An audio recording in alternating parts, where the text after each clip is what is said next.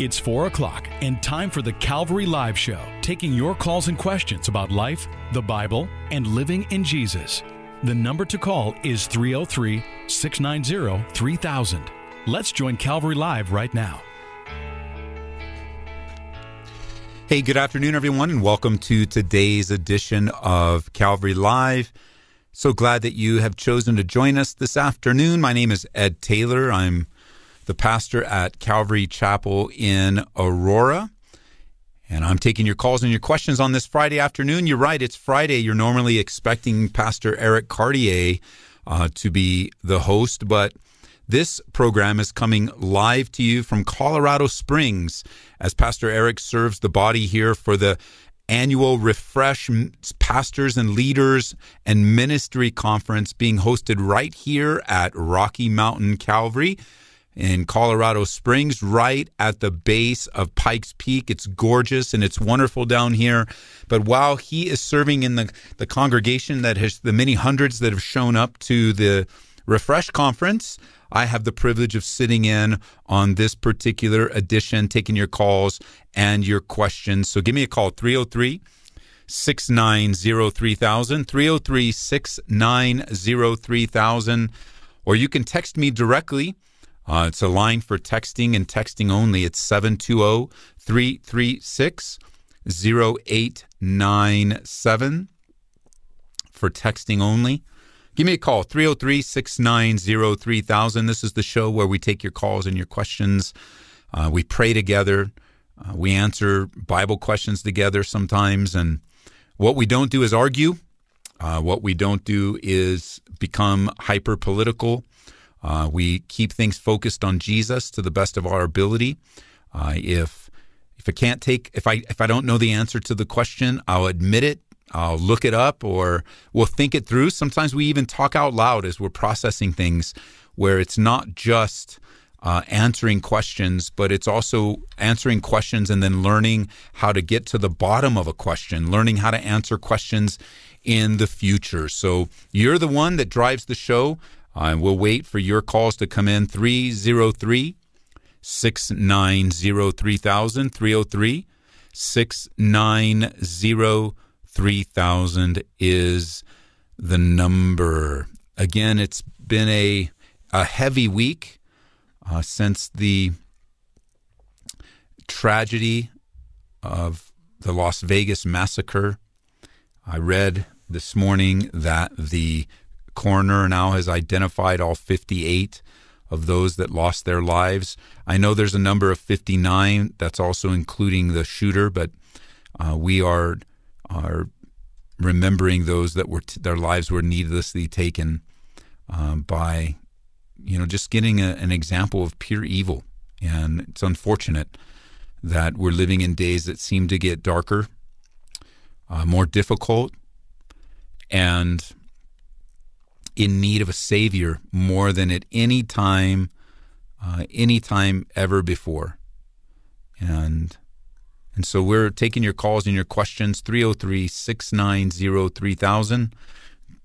303 690 3000 is the number. Give me a call. We got a couple open lines. I would love to talk to you um, and see what the Lord has to say in relationship to His Word and what's on your mind. I do want to remind you that this weekend at Calvary Aurora, we're going to be sharing, I'm going to be sharing a very special message for our church family and also for our community because it our broad our services are always broadcast live online.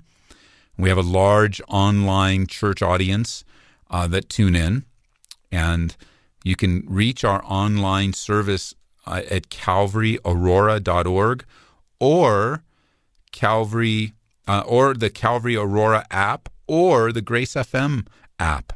Our live services are there. We have services Saturday night at 6 p.m., Sunday mornings at 8:45 and 10:45, and then on Grace FM we broadcast live uh, our Saturday night service as well as our Sunday second service, 8 10 45. And I'm going to be sharing a special message in light of the terror and the evil that we saw in Las Vegas and Orlando and so many other places around our country in the last few years, including Aurora five years ago.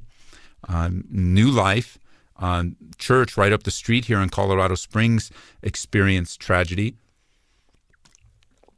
And I'm going to be teaching a Bible study entitled A Right Response to Sudden Terror.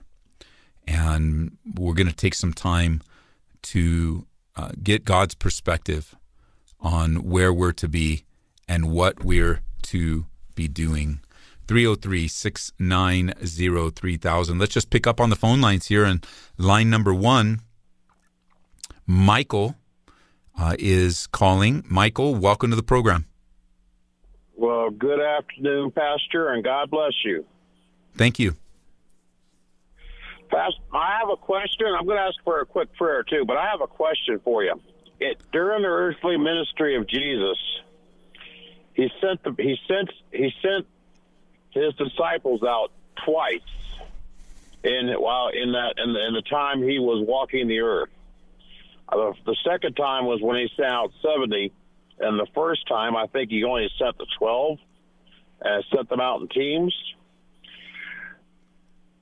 I was under the impression um, that at some point, a lot of a lot of his disciples walked away with him when he started talking about his body and blood uh, uh, taking part in his body and blood, uh, I, which I knew he was meant symbolically.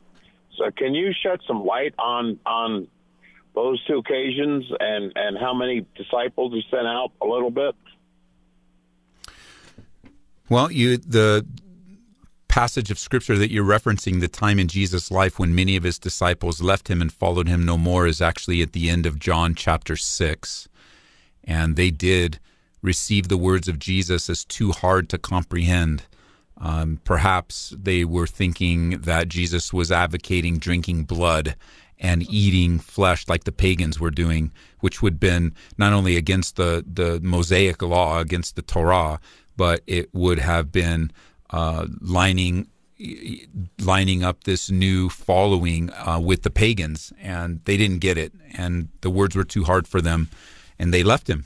Um, we don't know if, if they ever came back, uh, but we know that, that at that early on in the challenge of his ministry, that many people did leave him.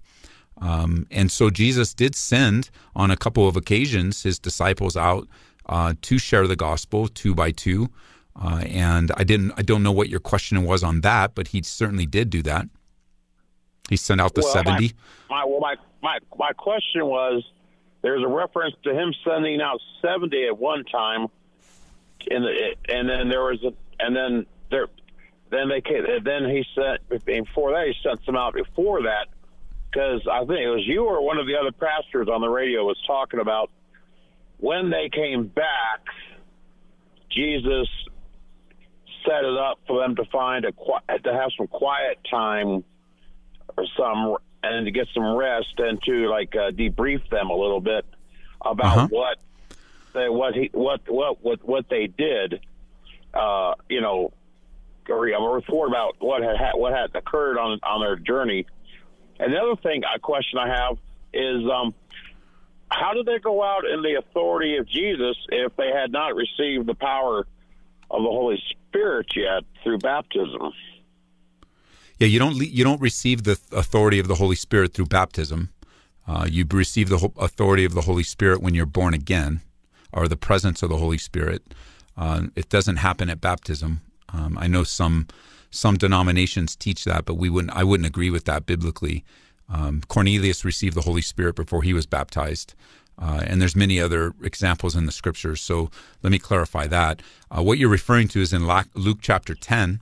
Uh, he sent them out in his authority, and you know if Jesus sends you out, uh, you leave with his authority, uh, and you leave with his power. And Jesus is um, the the the Godhead is omni, omnipresent. So they were leaving with the power and the authority. Anything that they did was not in their own power, but in the power of God resting upon them and with them uh, very much like the old covenant of the Spirit of God coming upon a person, and then at some at sometimes the Holy Spirit leaves.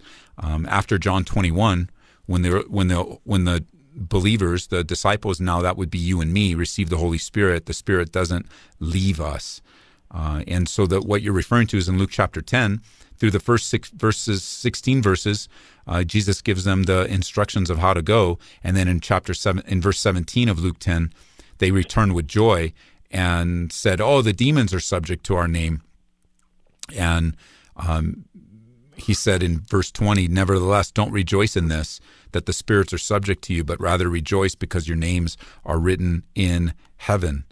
Um, I still don't understand the question, but um, that's what's happening in Luke 10. Oh, well, that, that basically, I was always under the impression that Jesus had a small following as, as far as disciples went in his in his ministry uh, that he didn't have a, a, large following of disciples uh, after after a uh, certain point. But that I understand. Okay, so let's let's think of it this way.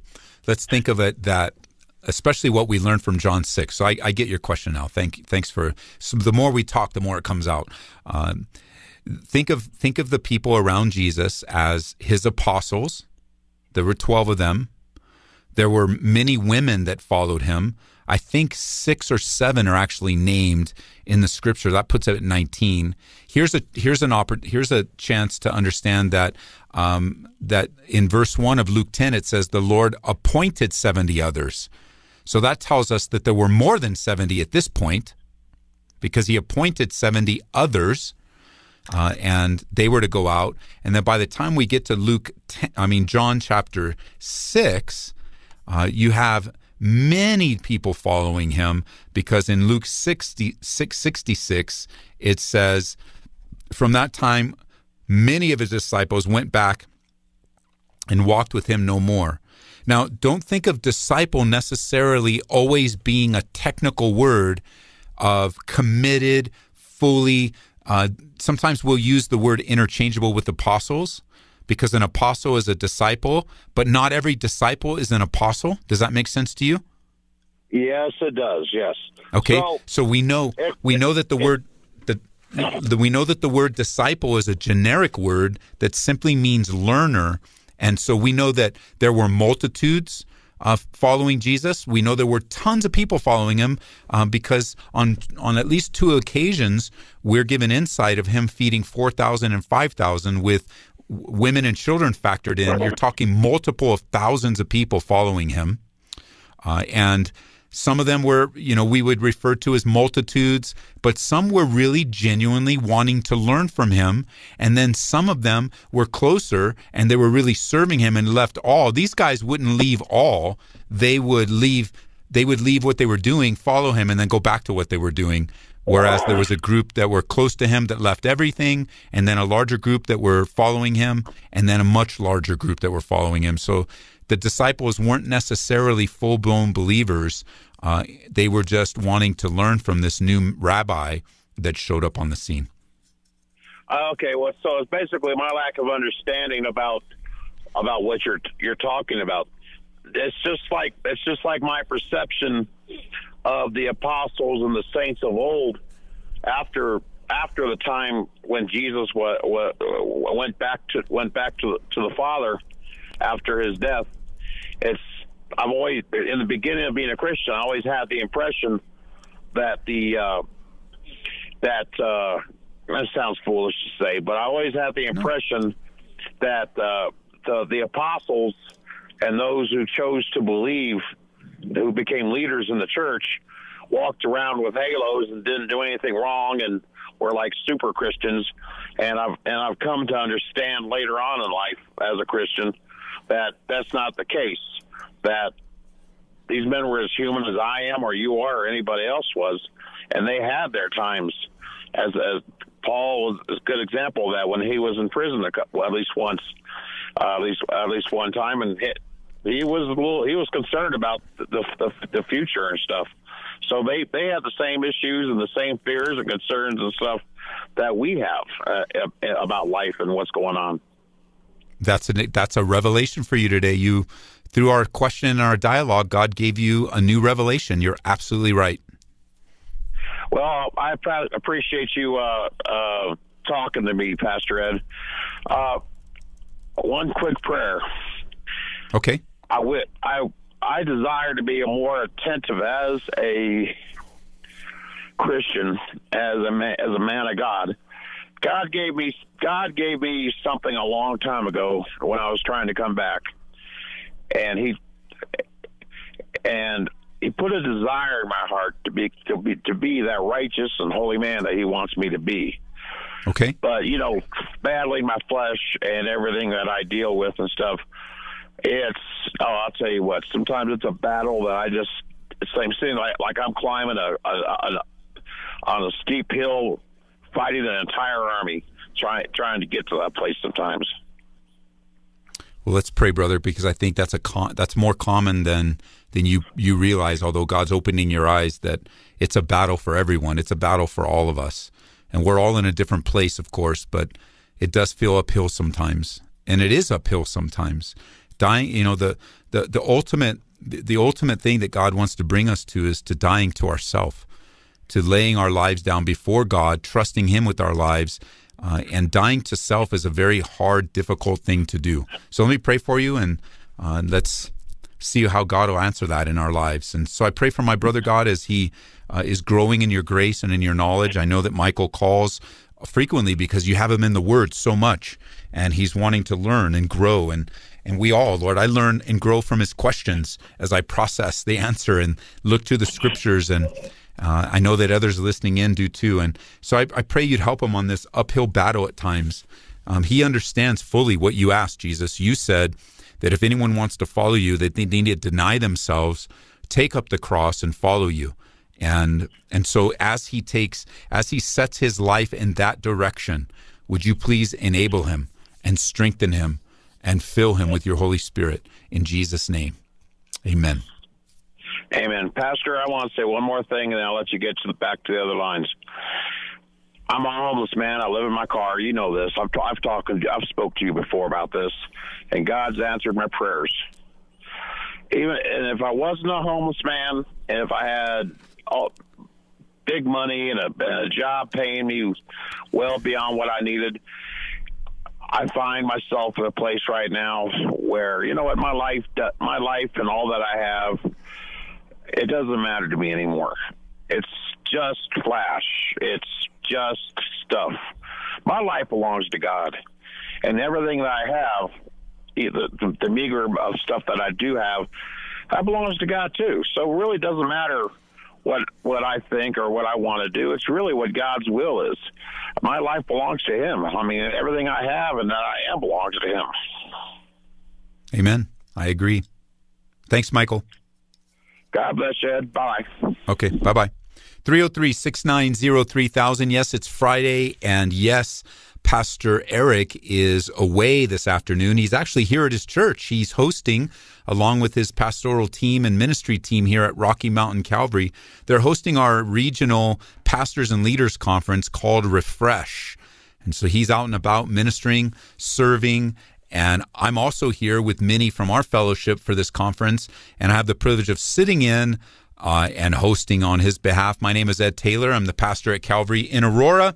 Taking your calls and questions, we're going to move right on to line number two. Is Cameron calling from right here in Colorado Springs? Cameron, uh, welcome hey. to the program.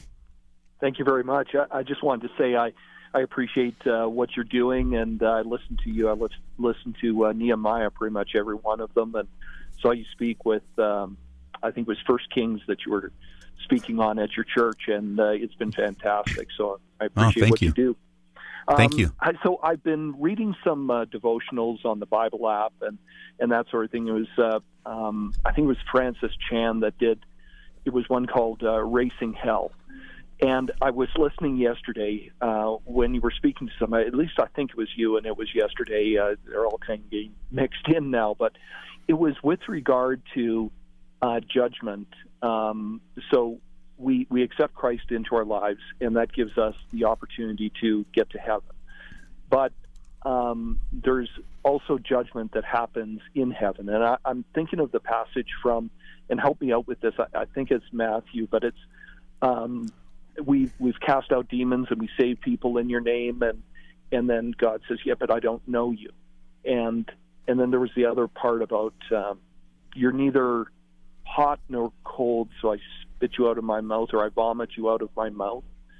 So my question is: Is there potential for us to accept Jesus into our hearts, go to heaven, but not uh, receive everything in heaven, or is do, do you follow what I'm saying? I do. Uh, let's let's let's simplify the question and take it from another angle. Um, there are two main judgments in eternity after after we die. The first judgment is known as the Great White Throne Judgment, and this is where every unbeliever, those that rejected Jesus throughout their the entirety of their life on earth, will give account for their life and be sent away from the presence of God for all of eternity.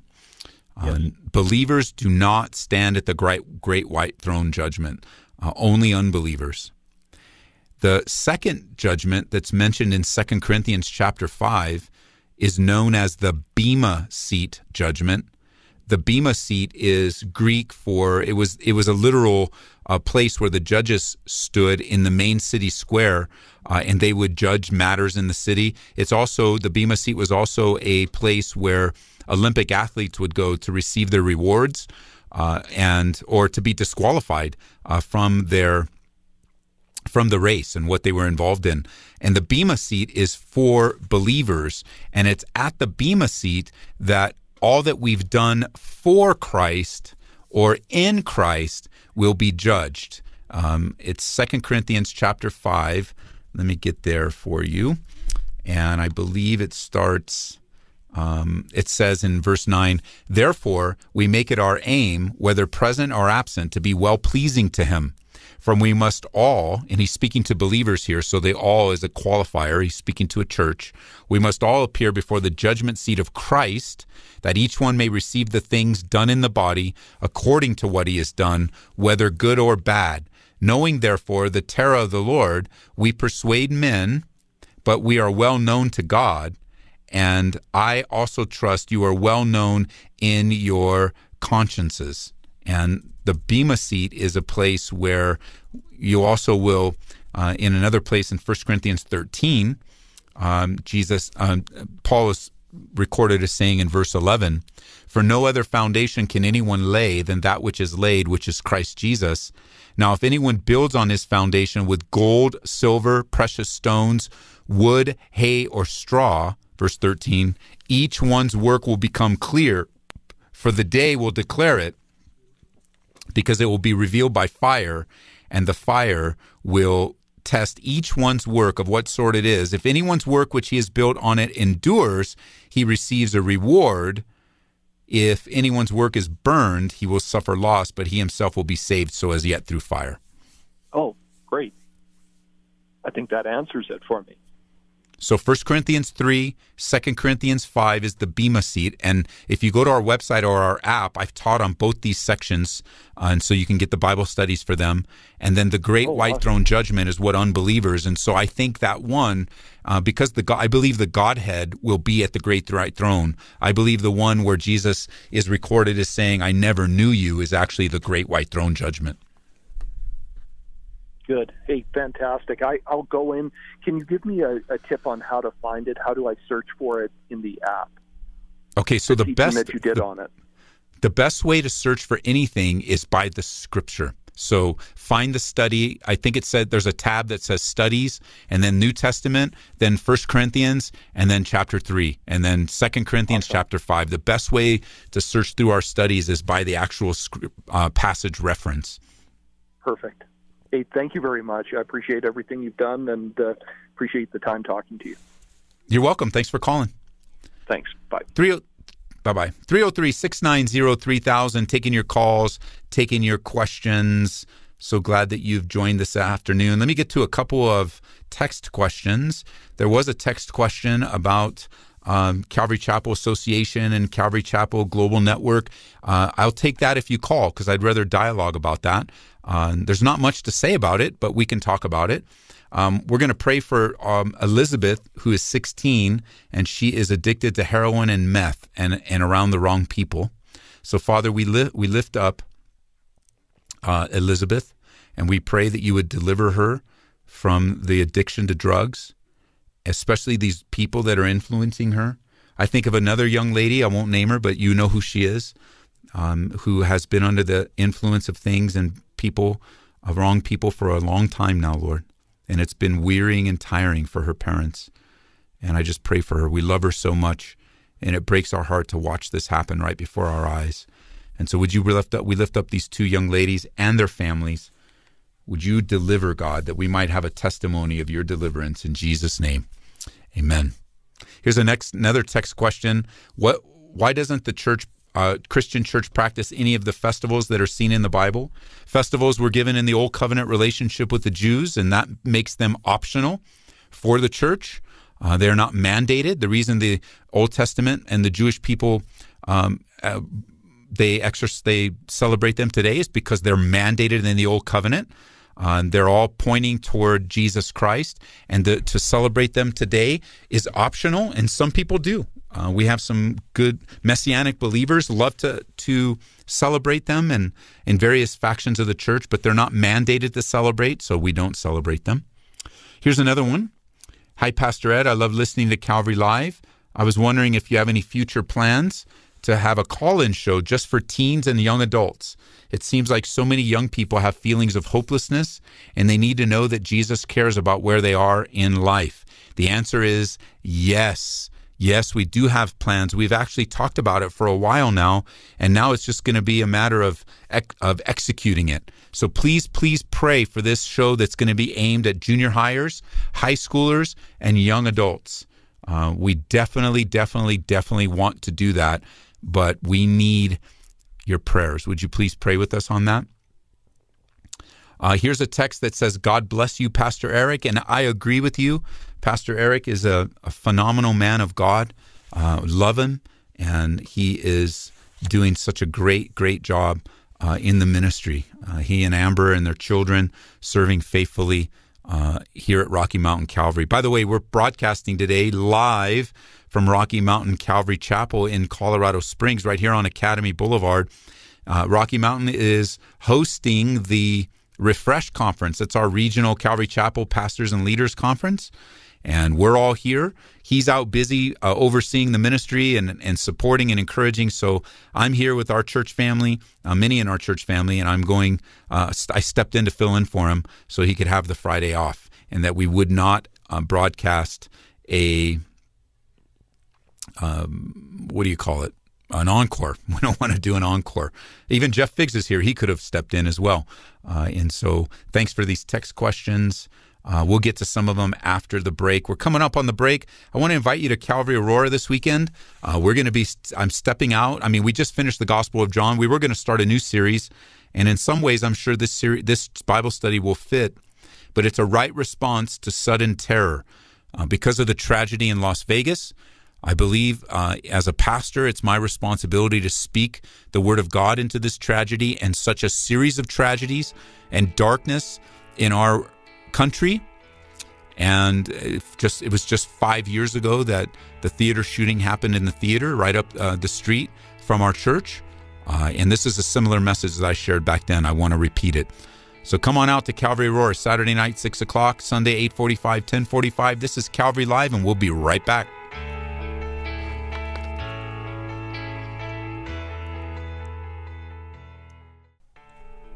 Welcome back to Calvary Live. Call us with your questions about life, the Bible, and living in Jesus right now at 303 690 3000. Welcome back to today's edition of Calvary Live, taking your calls and taking your questions. It's good that you've joined us this afternoon. Uh, I am sitting in for Eric and he is hosting here at Rocky Mountain Calvary the 2017 Refresh Conference, the regional conference, Calvary Chapel leaders, pastors, leaders, ministry workers conference. And so I am able to sit in for him while instead of airing an encore, which is always good. And I'm taking your calls. We have an open line 303 690 3000. 303 690 3000 is the number. Text me 720 336 0897. 720 is this is only texting 336-0897 call me to get on the line 303-690-3000 uh, we had brent it looks like he dropped off and he had a question that said date i'm sure it was something along the lines of uh, is it okay to date a woman that's not divorced due to abuse but separated? The answer is no we don't date married women we encourage married women to wait on the lord uh, for their husbands to repent. We encourage uh, married women to pray and give God a chance to change their husbands. Uh, we encourage married women to stay away from single men. Uh, it is not you. Uh, married people cannot date. Um, that's that's the the essence of it. Uh, don't misunderstand me. I would not encourage the, uh, an abused, especially physical abuse, woman to stay in the same home and to continue to be abused. Certainly, that person needs to be in a place of safety. Um, but no, you do not date a divorced woman. Uh, is it possible to be saved and never live for God? I don't think so. I don't think it's possible to be saved and have no fruit of salvation. Because Jesus said that there would be fruit from a good tree and a person that's born again would be considered a good tree and a good tree is going to bear good fruit. So the question the answer to that is i don't think it's possible to be saved and never live for god. Uh, here's another one. I know god hates divorce so let's stop there i'm going to read this text but let's stop there i know god hates divorce yes and then the text goes on with the word but and now, now here comes the essence of what you're feeling. But why, if both not happy for five years, always arguing, fighting, disrespecting, can't even be in the same room with each other when he goes in one room and I leave to another? Um, I don't even enjoy intimacy, um, and and God, I want to leave, and God tells me I made vows to God, and why can't I? Why can't I divorce? Well, because you did make a vow to God, and and one of you really both of you need to die to yourself, but one of you needs to die to yourself. And it sounds like you're the one that God has your attention. And I know it's hard and I know it's difficult and it it is harder than hard. I'm, I haven't this is one of the areas in my life that I've never lived and I'm not able to speak to you from this perspective. Although Marie and I have argued and we've had some really serious ones even as a pastor, we have a normal marriage. Um, but but I haven't haven't been this far where I've wanted to divorce. Um, we've had our bad days even when we weren't saved, and and she did want to divorce me before I wasn't. We weren't saved, um, but or before we were saved. But here's the deal. Um, I know God hates divorce, and He hates it for the the damage that it does. And you guys need to stop arguing and stop fighting and stop disrespecting each other. Um, you just if you're arguing and fighting, that means both of you are doing it, and most likely both of you are disrespecting one another. And it would be good for you uh, to, and I'm trying to think, um, I can't really tell if this is a male or a female. Um, but whoever, who, whatever it is, male or female, you need to submit. To, you need to submit to the Lord uh, and die to yourself, uh, and die to yourself. Here's a great question. We'll get back to the phone lines in a moment. This is a good one. What makes Calvary Chapel unique? Well, some things make Calvary unique, and some things Calvary Chapel is like any other church. Um, I can only tell you what we do, and whether it makes us unique or not uh, is really up to whatever community that we're in.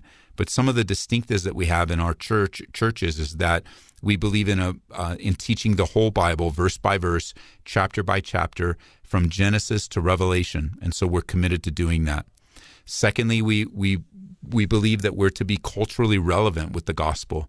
And while the the message never changes, the methodologies that we use to reach the next generation must change. We believe in contemporary worship, which many churches have picked that up, but but worship that glorifies God, not worship that you know we're not playing uh, Led Zeppelin and we're not playing what some of the popular pop songs so we can attract people with pop songs. We're, we're going to be worshiping God uh, and and with relevant music that is consistent for the day. There's even a mix. You know, every Ch- Calvary's different in that respect. Um, but we we sing contemporary songs. We also sing hymns at Calvary Aurora. Many of my friends do as well. And uh, what's some other things? We believe in the uh, pre tribulational, pre millennial rapture of the church. Uh, we are continuationists, and what that means, we believe in the gifts of the Spirit.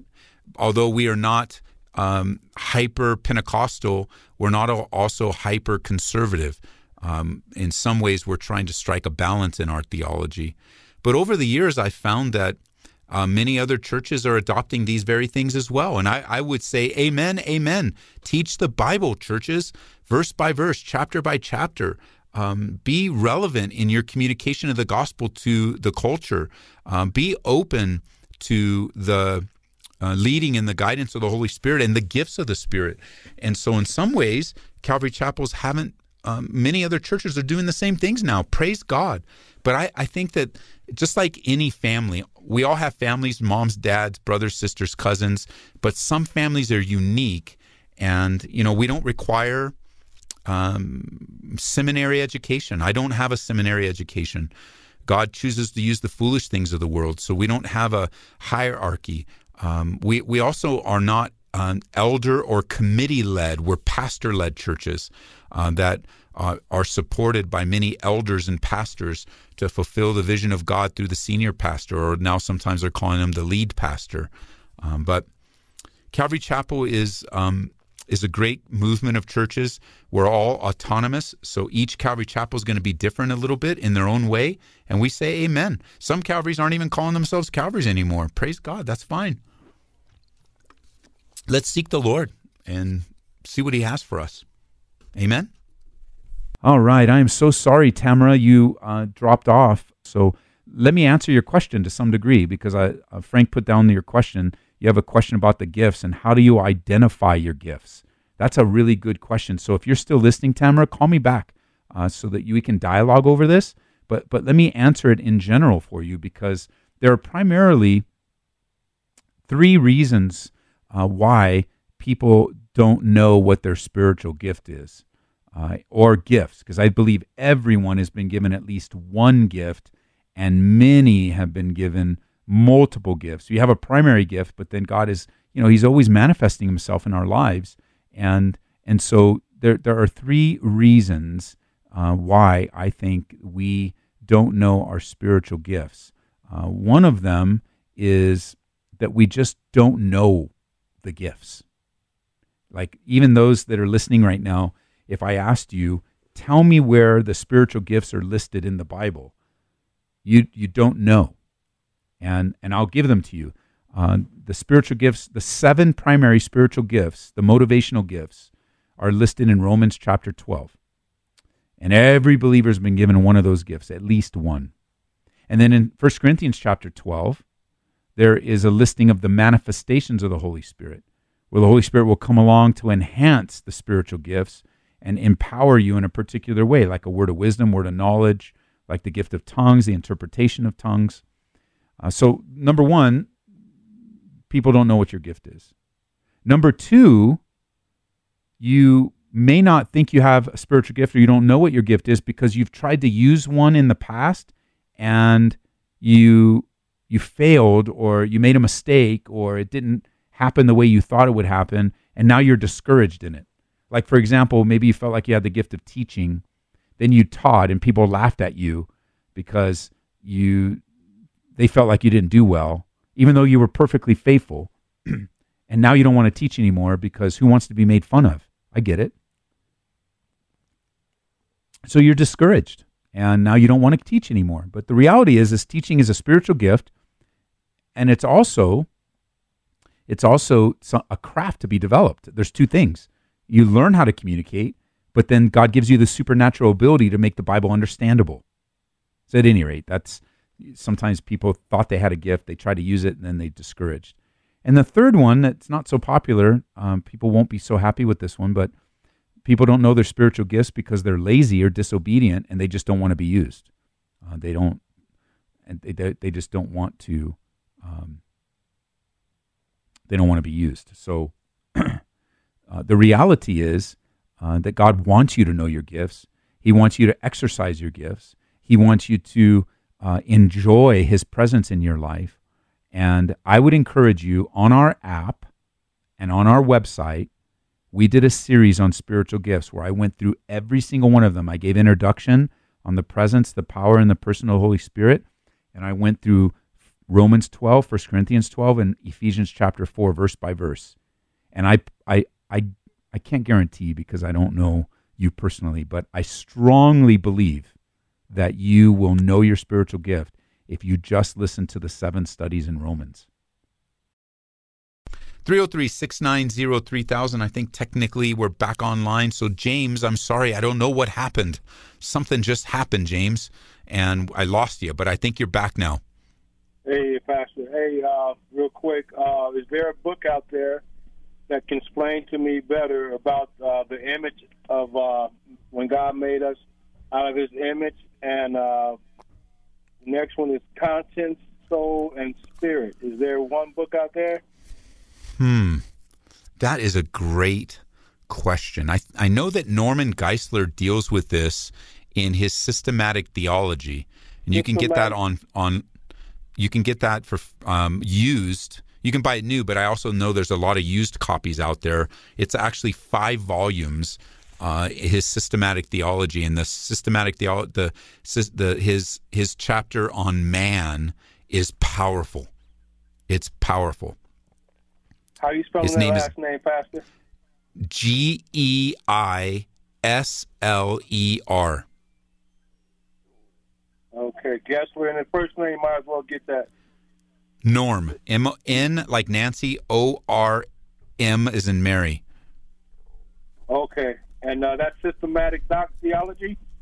Yeah, it's called uh, his systematic theology. It's five volumes, but if if you look it up and you see the volumes, uh, the volume that speaks of man, uh, that that will answer your question.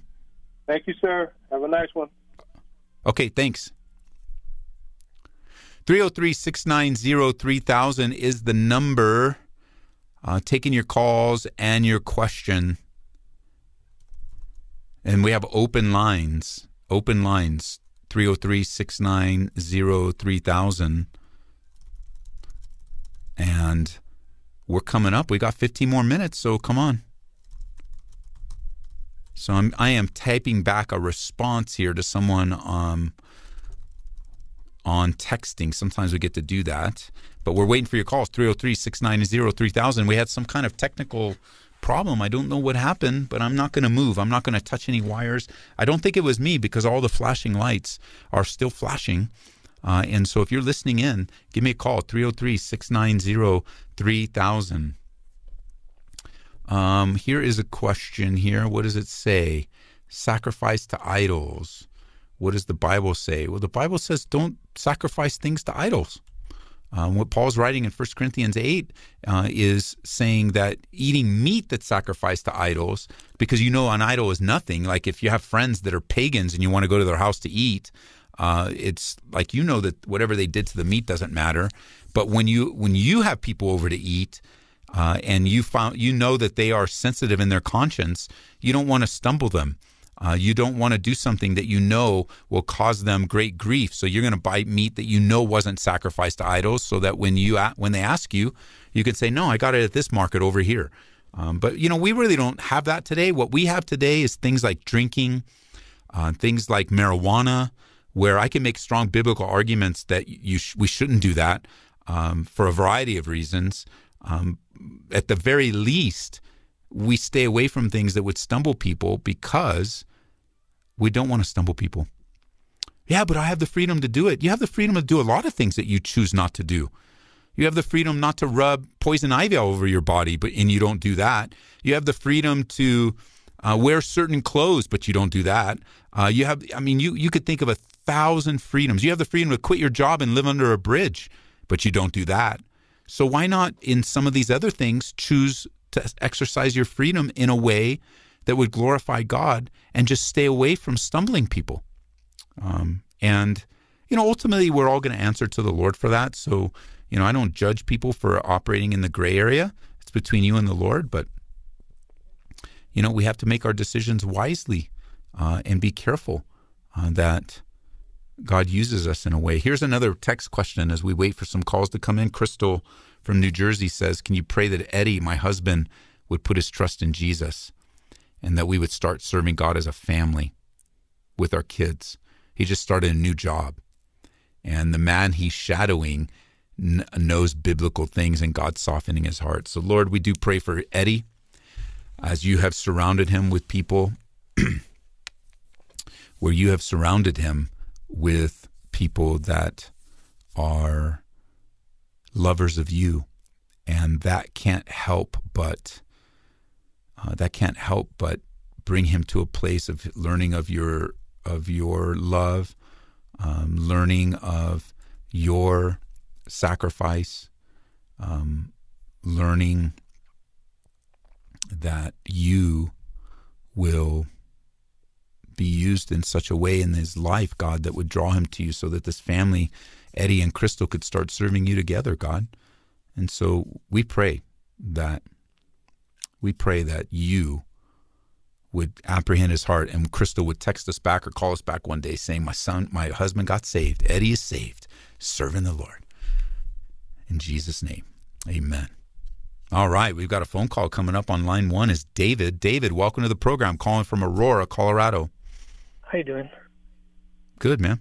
What's up? I uh, my question is uh, this past weekend, uh, and I encourage Christians to uh, keep fighting and praying because the principality, prince of darkness, powers or powers of the darkness of this world, it's real. And I went through a lot this past weekend with one thing after another, after another, after another, and that um, just keep praying and pray for those that are trying to, you know, harm you, for those for their salvation. That's the way I combat it. But my other question is Satan doesn't. He can't be in one place at one time. Right? I mean, he can't be in more than one place. But he has demons that work for him. Right? Am I correct? That's correct. I, I, don't know. I'm not sure where in the Bible talks about that. But the other thing is, I don't There's, know Satan can be in one place and another at the same time either. Yeah, there's a couple places. First of all, you're right. Satan is a created being. He's a fallen, rebellious angel right. of the angelic class, and right. You remember Jesus had an interesting conversation uh, in Matthew's Gospel, chapter 12. Uh, he, it says, Then one was brought to him who was demon possessed, blind and mute, and he healed him, so that the blind and the mute man both spoke and saw. And all the multitudes were amazed and said, Could this be the son of David? Now, when the Pharisees heard it, they said, This fellow does not cast out demons except by Beelzebub, the ruler of the demons. And Jesus knew their thoughts and said to him, uh, Every kingdom divided against itself is brought to desolation. If Satan cast out Satan, he's divided against himself. And if I cast out demons by Beelzebub, and Beelzebub is just another name for the devil, mm. uh, Jesus uses the word Satan here. So this is the clearest indication that that the demonic realm that followed Satan, a third of the angels that fell with him, uh, are under his authority. There's another place that speaks of the demonic realm where it says that we wrestle not against flesh and blood, uh, but against principalities and powers, uh, against the rulers of the darkness of this evil age. Right. and the idea that's in Ephesians chapter 6. Um, Right. Verse 12. And the idea behind the words principalities and powers has an idea of orderliness, of rank and order, like the military. Uh, Yep, and, yep. and so putting those two together, I think it's safe to say that the devil is the head of the demonic realm. Right. Yep. Yep. You're correct. Yep. I know that. And the closer you get to God, the more that He tries to uh, dis, you know, to disarray you because you're a threat to Him as you, you know, put out the word of, you know, Jesus is a Savior. He is a blessing to that, that believe in Him. Yes. And He tries to manipulate that, and you know, it, of course you can't. I mean, he, if He's willing to have in the will, then that's His will. But the thing is, you don't let His will. You you have Him move away. But when those Right. fiery darts come at you, I encourage Christians just to, you know, keep praying. God will give you grace to get you through this, and He will bless you. Yes, end. He will. um, and I'm seeing that right now. But I went through a lot, and I was just, man, I was just, ooh, I needed a prayer that day with somebody. Mm. You know, up to even Monday. Um, yeah. So yeah, I, I would just want to pray for me because uh, and my family that we continue to be blessed, and then we just continue to you know because Satan is around and he's real and he wants to take everybody, and that's that's what's happening with this world right now because he wants because the end is coming. Great. Well, let's pray. Father, I pray for my brother David, uh, who who has been in the fire. Lord, he's had the fiery darts of the enemy come against him, and I pray that you'd protect him. Your word says that anyone uh, that would even want to um, live a godly life will suffer persecution and and and it, you know we press forward and we want to do things according to your word and according to your will and Amen. I pray God that you would protect him and everyone else listening in uh, it is it's powerful it's powerful that that we would be able to serve you uh, and we would be able to submit our lives to you and be used by you so be with my brother Lord strengthen him in Jesus name Amen. Amen. Thank you, brother. All right, bro. Bye bye. 303 690 3000 is the number. Taking your calls and your questions. We're going to move on to Stuart calling from Fort Lupton, Colorado. Stuart, welcome to the program. Hello, how are you today? I'm good. How are you? I am good. All right, here's my question. Um, I've been thinking about this now about the past week, and it's about the holiness of God. Now, I have to apologize. I read my Bible a lot, but I don't always pay attention to the addresses. And the other day, God was calling to mind where He said, Be you holy, just as I am holy. Now, I've heard discussion as to what it means to be holy from other people, and they say it means to be set apart to God. Now, if that's the case, then what does that say about the holiness of God? What does what say about the holiness of God? Well, if he's saying be holy as I am holy, and if being Yes. holy means being set apart to God, then what is that saying? Is that saying that God that we should be set apart to God just like he's set apart to us? Or it's got to mean something more, right? Well, the reality of, of a phrase like that is is a is is a reflection of the high calling of God in our lives. Um, Peter mentions this phrase in 1 Peter chapter one verse sixteen uh, and verse verses fifteen and sixteen. You know, as He who has called you is holy, you also be holy in all your conduct. And and so there's a sense of living out the holiness of God in our lives. And again, at the end of at the end of the Sermon on the Mount, Jesus himself, let me pull that up here. Jesus himself has um, a lot to say where he wants us to understand that the calling of our lives, the kingdom life, is one of righteousness and holiness. It's not one of turning the things of God into what we want them to be. He says and it's actually in the middle of the Sermon on the Mount in Matthew 5 verse 48, he says, "Therefore you shall be perfect just as your Father in heaven is perfect."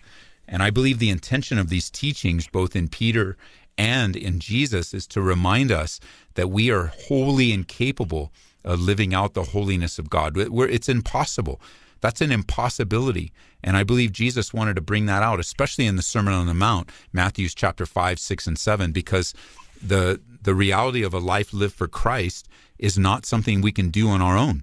Uh, it is it, it requires us to submit ourselves, to deny ourselves, to take up our cross and follow Him. And that is the essence of the holiness. God is holy in every way you can define that word, untouched by sin, um, which is probably the key to, to holiness. Sinless, he's set apart from sin. Uh, he's not tempted by sin. He doesn't author sin. Like, like he, when we die and we take on our new bodies, we're going to be holy like he's holy. Until then, as we live out our lives in submission to the Holy Spirit that lives in us, we'll have our holy moments. You know, we'll have our moments that are uh, encouraging to us Um, but the reality is, it's, it is a reminder for us to submit our lives to Him uh, and to give ourselves wholly over to Him. Okay. I'm speechless. Great. Thanks I for don't really know what to say.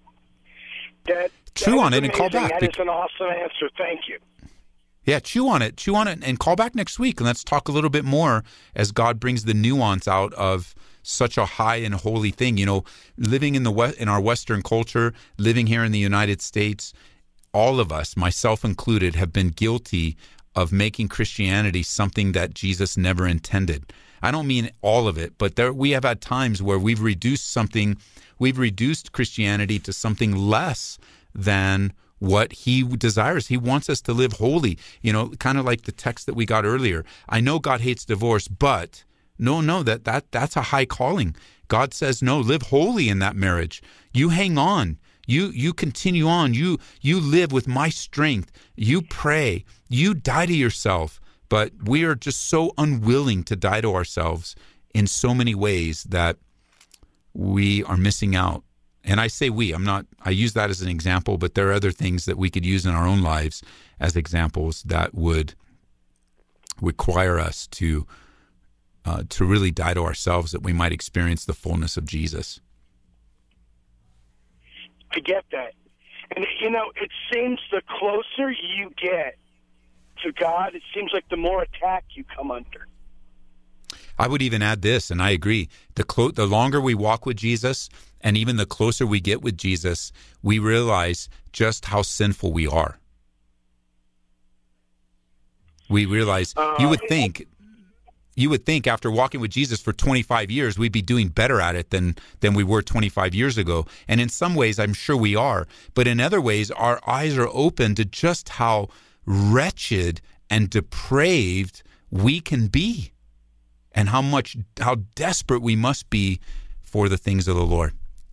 Hey, I got to go because we're coming up on the end of the show, but thanks for calling, brother. You have a good day, man. Bye-bye. Hey, I want to remind you guys come out to Calvary Aurora tomorrow. It's a, something you should you can invite your friends and family. If you're you're not close, you're listening online or or on the app, you can listen live to our services, but we're going to be sharing I'm going to be sharing a special message in God's word, a sudden a, a right response to sudden terror. And all the information is available at calvaryaurora.org or on our app or even on the Grace FM app. Pray for those that are out here, the hundreds that are here for the Refresh Conference uh, at Rocky Mountain Calvary. Um, so good to be here uh, to see what God's doing around our region and what He wants to accomplish in and through our lives. May the Lord bless you and encourage you. And wherever you go to church, get serious about the things of God. And Lord willing, we'll be back next week. God bless you. Love you. In the name of Jesus Thank Christ. Thank you for listening May- to Calvary Live. Be sure to tell a friend about Grace FM.